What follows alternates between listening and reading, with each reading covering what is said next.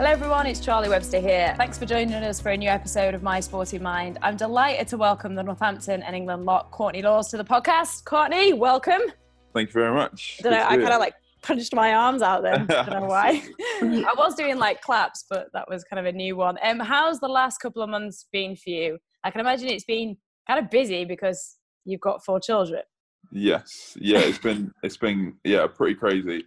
It's actually gone really quick because you know we've had to keep all four of them entertained this whole this whole time. So yeah, it's kind of flown by, and I've I've actually really enjoyed it. Um, I'm pretty happy, just generally in life anyway, just getting on with what I'm whatever I'm doing at the time. But yeah, it's it's really good to spend some some quality time with the little ones. Did you miss rugby as somebody who's used to training consistently from a young age? Um, I kind I kind of enjoyed a bit of time off. Um, it was good to, um, you know, this is the longest I've had off in my professional careers kind of thing. So it was good to kind of keep your head down, and not you know have to think about rugby twenty four seven kind of thing. So I can't say I didn't miss it, and I miss staying fit and stuff like that. And it was really hard to find time to work out and stuff like that. But um, yeah, I'd, at the same time, I was kind of happy I didn't have to do it as well. I don't think I've met anybody yet so far that's gone, yeah. Like, no matter whether yeah. it's rugby or football or cricket, they've been like, well, kind of did. I missed like the people and the training. Yeah, yeah, yeah. exactly. it's quite interesting. And what about yourself in your goals? Is it made, I don't know, is it kind of made you think about what more you want to achieve? I mean, you achieve so much anyway. Is it like winning the World Cup and you play close to 100 test matches for England? Is it getting yeah. the achievement of that? Um, yeah, I mean, my targets aren't physical goals like winning stuff and things like that. My target is more just being the best player I can be, um, and then just each and every game, just trying to take it on a bit further and see how far you can get.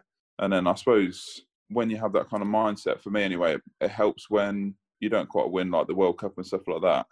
Well, I I give it everything I had, so I can be happy with that. Do you know what I mean?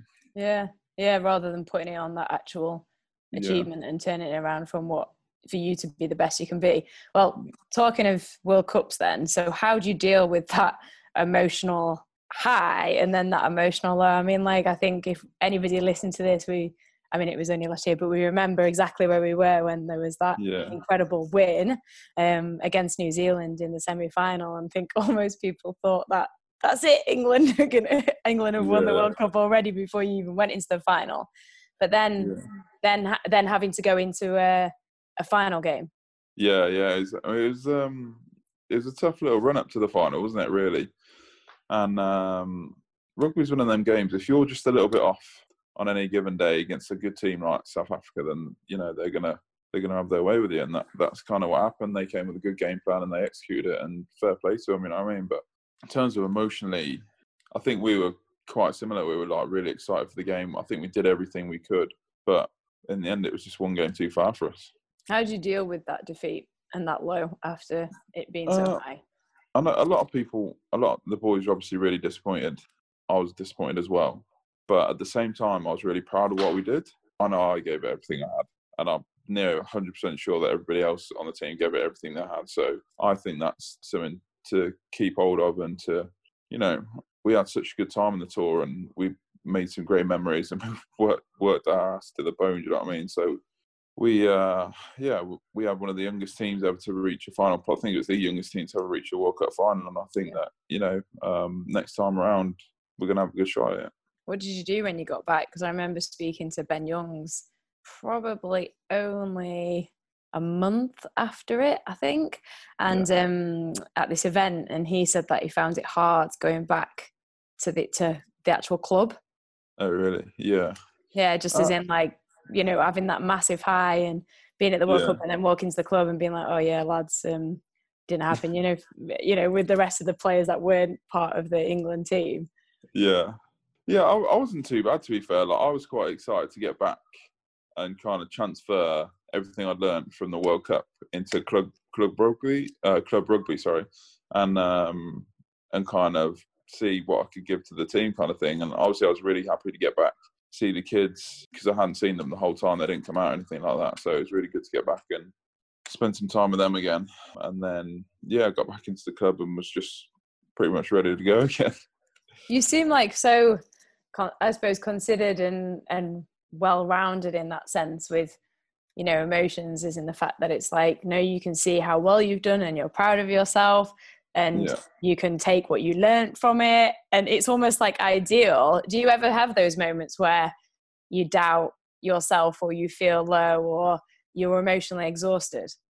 I i don't think so. I don't i don't know. I don't i don't think I, no i wouldn't say so. Just because i'm not really that kind of guy. Like i don't really stress.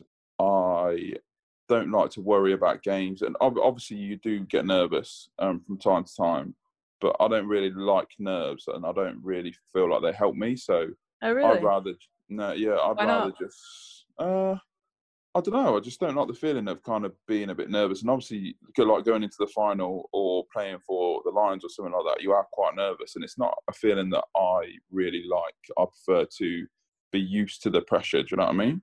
Yeah. And obviously, pressure kicks up a notch when you go into these kind of really high level games and stuff like that but I like to just have confidence in why I'm there in the first place and why I've been picked, and to go into the games relaxed and aware of everything. So I normally have the biggest impact on the games that I'm really clear, you know, clear thinking in. So I feel like if I get too worked up for a game, I'll, you know, it kind of clouds my thought process and stuff. So I prefer to just be relaxed, going to the games, nice and confident, and yeah, just try and enjoy myself. How have you achieved that? Is that something that's grown over time and experience and training, or is it something that was always there? Um, I think it's grown in time to some extent, but I also like when I was younger, um, and I didn't I probably didn't think about things as much as I do now, as you don't when you're young. You know I mean? yeah, that's the beauty of being younger, right? yeah.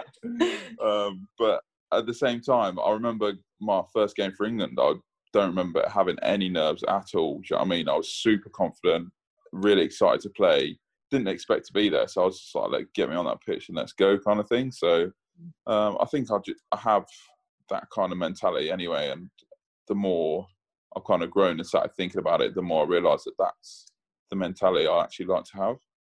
And in terms of injuries, is that the same thing you apply? How do you deal with? You've had some tough moments with injuries. How do you deal mm. with being on this, having long spells on the sidelines? I suppose it's a, it's going to be pretty similar for for everything. Whereby I always try and look for like the silver lining. Do you know what I mean? So if I get injured, it gives me a chance to work on something that I wouldn't normally be able to work on, or it gives me a chance to to you know do things I wouldn't normally be able to do. So I d- I don't try. Well, I don't not even try. I just don't dwell on things that have happened that are out of my control. Do you know what I mean? Mm. I just all I want to do. I get one life, and I'm I'm gonna do my best to enjoy it the best I can. And obviously, you're gonna have some hard times, and you're gonna have some ups and downs. But you just got to keep working hard and work through any situation that you put in, and, and find the best outcome out of that situation. What have you learned about yourself then? Into and, and it's so nice to hear that I, I personally I'm trying to improve how I get frustrated because I think I get yeah. frustrated when something doesn't happen and I've put yeah. like work into it. Um, how, uh, what have you learned about yourself the most? Do you think over that time when you have had those periods where you're enforced to to improve a part of you because you're on the sidelines, or what has been your focus? Um, I focus on when I've been injured, I've, been, I've just been focusing on what can I improve while I'm injured that I didn't have before, and then and then I'm pre- I'm generally just pretty calm, just go about my business while I'm injured, and then when I get closer to playing again, I'll start working on hitting the ground running kind of thing when I get back from from injuries. And there's not much you can really do about it. And I think that I've, for whatever reason, I've just got the kind of mentality where I don't stress too much about really anything. So it kind of helps in situations where you can get frustrated. And it's hard watching games when you're injured and you want to be yeah. playing, but at the same time, there's nothing you can do about it. Do you know what I mean? so I can add to the team in terms of uh, in meetings or previewing and reviewing games and stuff like that, and just give to the team as much as I can, you know, while I'm not playing. I was going to say that it's almost like you can maybe still have a role, but just in a different yeah, definitely different way. And yeah. what about um, Eddie Jones? Like, how has he rubbed off on you personally, not necessarily the game in terms of his leadership skills? Is there anything that you specifically learned from him? Yeah, I mean, he's he's an unbelievable coach, and I think he and I've had it a couple of times in my career, especially when I when I first started at the Saints. I was I was hard working kid, but I was a little like most kind of eighteen year olds. Just don't you think you're working hard, but you don't really know what hard work is yet. Um, and I've, we had a we had a coach at the time, Nick Johnson, who just drilled me into the ground into the ground until I realised that yeah, okay, this is hard work. And then I got to a, a stage in my career I was kind of plateaued a bit, and I wasn't working my, myself as hard as I when I look back as hard as I should have been.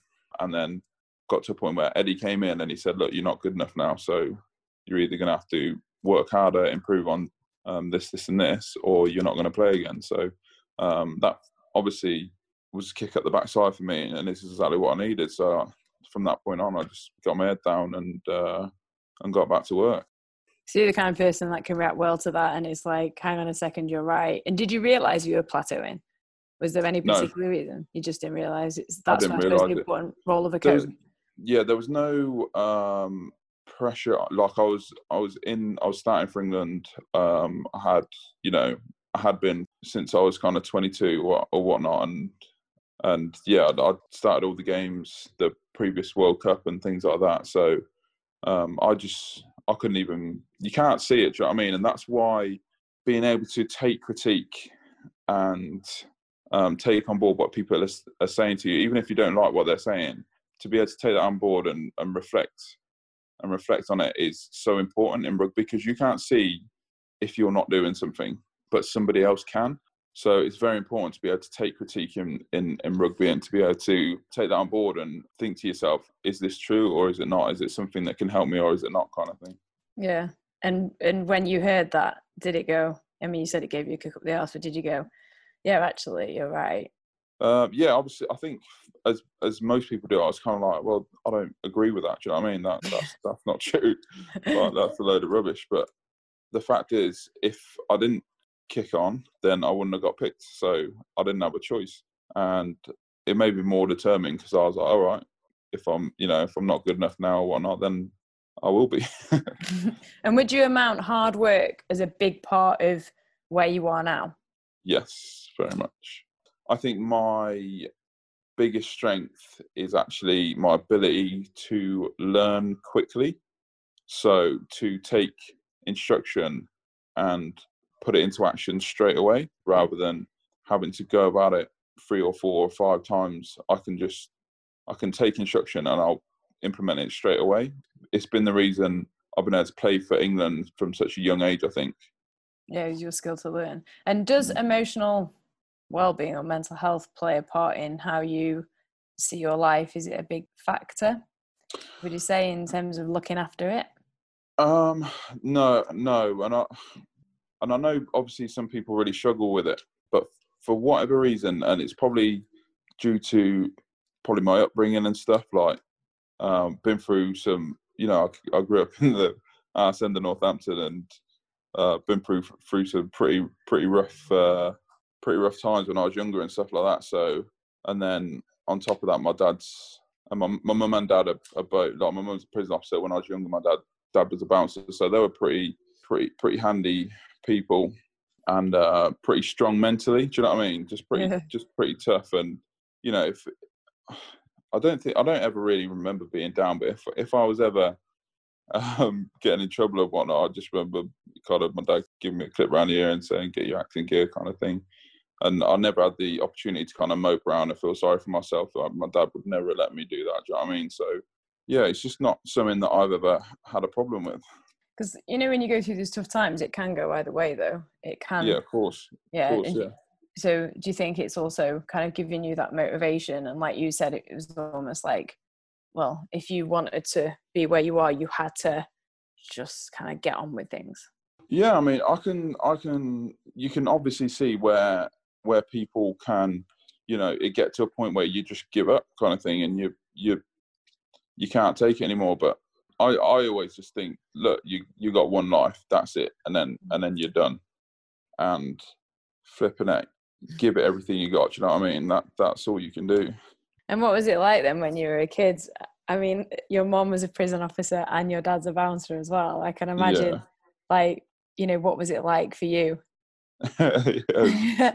yeah, no, it's, it's good. It's fun time. Like, I, I used to uh, just be like any kid, just growing up in, you know, lower working class or whatnot. Uh, I go, I go to school. I was, you know, average at school. I, I loved, loved playing football and enjoyed the company. Had loads of friends and everything like that. And then, you know, you get in your scraps and you stuff like that. And I used to love because I used to do I used to do kickboxing when I was younger, so that got me in a flipping load of trouble now and again. So um, why? But, but I, I, don't know. It's just Northampton. Like everybody was kind of you know, who, who's the artist? You know what I mean? yeah. Like, you, you know what I mean? When you're younger, it's stupid. Exactly. It's stupid, really. but uh, but I, I, I loved it, and I, I, had a good good few scraps. Got beaten up a couple of times, but that that's all good. But you know, you learn from it. You learn what you can and can't get away with, kind of thing. So yeah, it was it was good. Um, I wish I'd have studied a bit harder, to be honest, at school, and I certainly would if I could go back. If you go back in time, kind of thing. But um, yeah, I was just like every other kid, probably. You know, you mentioned being brought up in a lower working class environment, a lower yeah. income family. Um, I was brought up in that kind of area too, and I think something that I look back at now, which I think was difficult, was being having the belief installed on you all the time that that you know you were different from the people that make it. Is in, I mean, that's what the mentality was where I was brought up from. Um, was yeah. that you know it wasn't really meant for kids like us, but now you're in the position you're in. Um, you yeah. know, like I said at the beginning, coming up to 100 Test matches uh, for England. Did you ever have that mentality up, upon you, or was it a determination to change that? And did it play a big role, I suppose, in your life? No, not at all. So I think that's probably where I'm, i can credit my mum and dad the most because they never made me feel at all like a, a, an outsider. They never made me feel like I couldn't do or achieve anything. Anything that I wanted to do, whether it was rugby, I was obviously into loads of sports when I was younger, but anything I picked up, they'd be like, "Yeah, go for it. You can do it. Do whatever you do, whatever you put your mind to." Kind of thing. You just got to work hard enough, and that's I can't give them enough credit for that. And the fact that they didn't put a limit on me, so I was just, yeah, I can do that. That's fine. It doesn't matter where you're from. It doesn't matter what colour you are, what you're doing, this and that. Put your mind to it. Work as hard as you can, and see where you can get. What's your thoughts on the Black Lives Matter then at the moment? Because you said you know you can get to wherever you want to, no matter where you're from, no matter your colour, no matter your socioeconomic background? Yeah. Um, I don't like that it's very like doom and gloom at the minute and people are putting the emphasis on you can't do things, you know what I mean? But we live in the most diverse and the freest societies on the planet and I'll, I'll just say this there, there's no matter what you do in life if you make good decisions and you work hard and you take responsibility for yourself, then you're going to end up in a better position than if you didn't. So yeah. that's what I would push rather than kind of attack. Well, it seems like attacking and it seems like a kind of blame game at the minute. I'm not about that. I'm about self empowerment or empowering the people around you, not telling them they can't do something, tell them they can do it, show them that they can do it. Yeah, or saying to them that young children that they're going to be discriminated against yeah, that that's one of my yeah. If you tell your kid that you know their hard, their life's going to be harder because of the color of their skin, then it is, isn't it? It's a self fulfilling prophecy. Do you know what I mean? So um, yeah, that's that's not what I'm about. It's certainly nothing I'd be telling my kids, and obviously firsthand with how I grew up, my my dad being Jamaican and telling me, you know, I was English, so I was brought up as an English kid. So wherever I went, I had something in common with people. Do you know what I mean? So um, and it means that you don't have any limits on you. You don't have any fear. You're not an outsider. So yeah. What work are you doing with the Centre for Social Justice? Because I saw that on your social media, and I ask also because um, I'm in, I'm speaking to them about something. So I wondered really? what yeah what you were doing because I know that it says about you making a real change and real impact. Yeah, exactly. So it's pretty much like what I'm talking about now. We're just kind of getting to the heart. I want to change mindsets. You know what I mean? I'm conservative, so socially conservative. I believe in kind of evolution rather than a revolution. I believe in you know change takes time, and you've got to take your personal your personal responsibility and in yourself and the people around you. You know for the collective good of your community and your country kind of thing. So i i want to help change the mindset in in getting away from this. I can't do this because of my color to it doesn't matter my color i can do whatever i want kind of thing. Um, so i'm working with the centre for social justice on mainly things around family and the importance of family and having you know good strong role models especially a father figure around. Um, and i know it's a really sensitive subject because things happen in life obviously but i think you can't get away from the fact that we know what is the best scenario for children to grow up in. And it's not always going to be perfect but we can at least aim for what's best for the children do you know what i mean? Yeah. Um, so i'm working with stuff around a, a, strong and stable family and the importance of it and then also i'm working with them in terms of what we can do for the black community um, in terms of what we can ask from the government and then what we can try and influence the community to have that change in mindset. I completely agree with you on the family stuff. Um, it's definitely something that's affected my life because I didn't have that that family unit, and I've definitely looked back at, at how it's changed my behaviour or some of the decisions I've made, and I've definitely had to go away and work on that um, because it wasn't necessarily a, a positive. Um, yeah. What would you? How important to you is? I mean, family's clearly important, but how important is your family to you? And what do you say to your kids on that stance? Yeah, well, just before going to my kids, I mean, I witnessed it first time. My dad's uh, first generation Jamaican moved over here when he was twelve, and a lot, and like a lot of Jamaicans, he's got kids with multiple women. Do you know what I mean? So my dad's not perfect, and he didn't get it right the first time. He's still with my mum, and me and my little brother are the youngest of his six kids. So my older brother has been involved in gangs, violence, uh, been to prison because my dad was still there, but he wasn't brought up in a stable home. You know, he was brought up in a broken family. So I can see the difference between me and my brother. My brother's sorted himself out now and he's doing really good, which is obviously fantastic, but he's 42. So I can see how his life might have been different if he had the same things that I have. And the the privilege, you know, everyone's talking about privilege nowadays. The biggest privilege you can have is two good parents in a house. You know what I mean? So and that love, yeah, and, and that, that, love, yeah, and that love and that, acceptance, and worth, stability, strength, and then also the compliments that men and fathers and mothers have together. Do you know what I mean? And you know, you, you get the whole variety of emotions and your father, I, what I, because I've got three boys, um, mm-hmm. and they're all little scrappers, and they love love fighting and messing around and throwing, you know, they're all over it. But um, and they're all angry little buggers because they're boys. Do you know what I mean?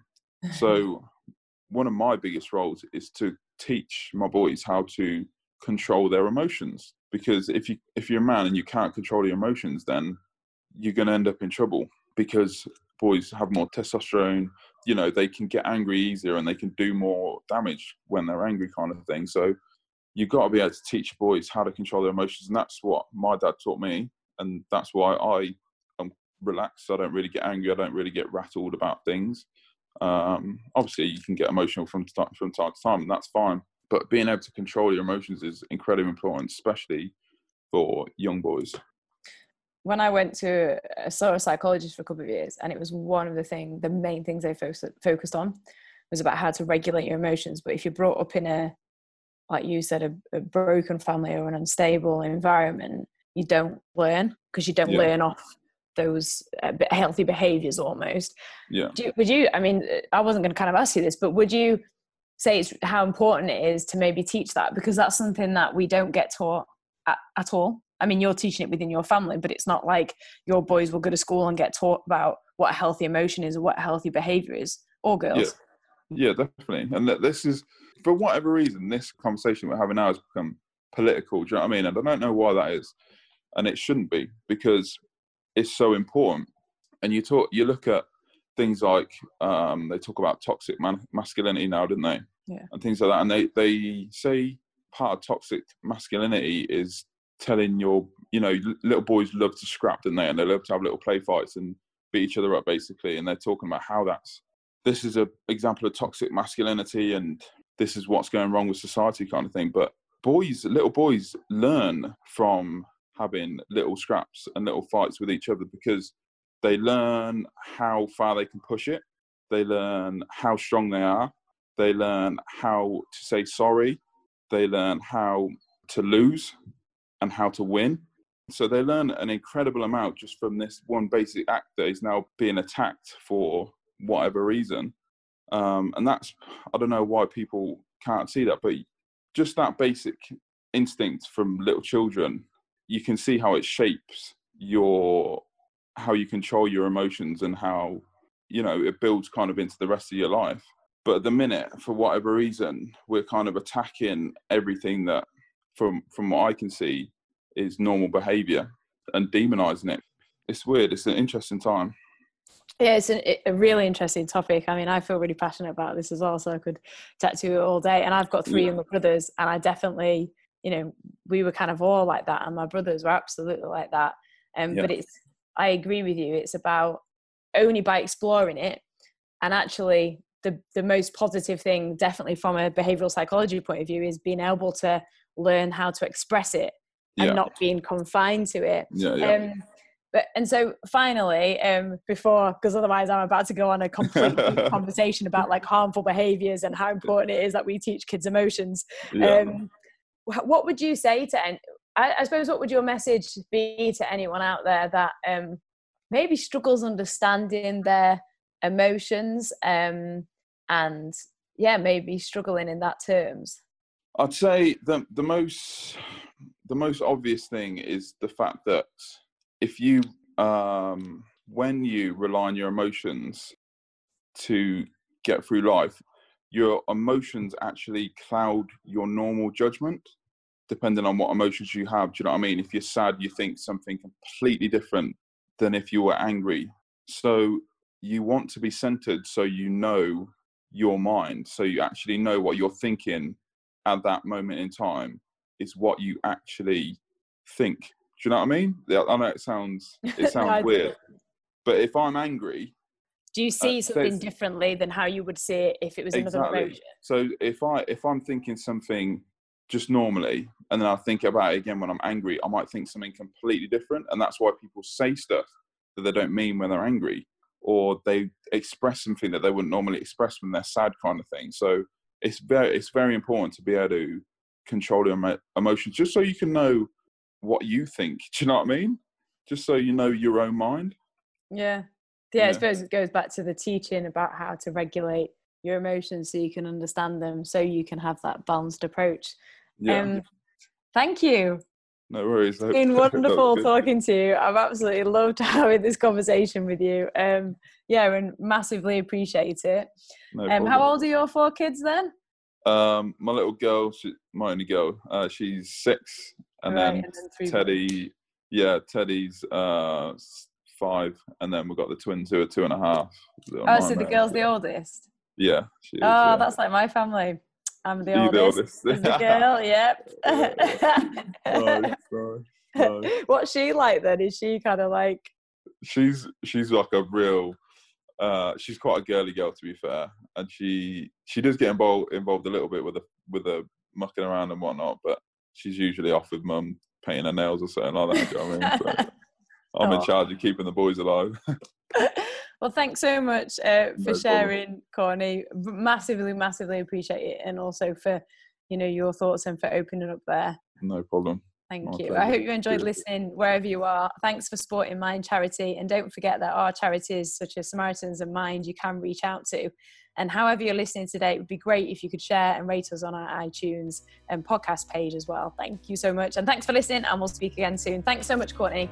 Cheers. No problem. Take care.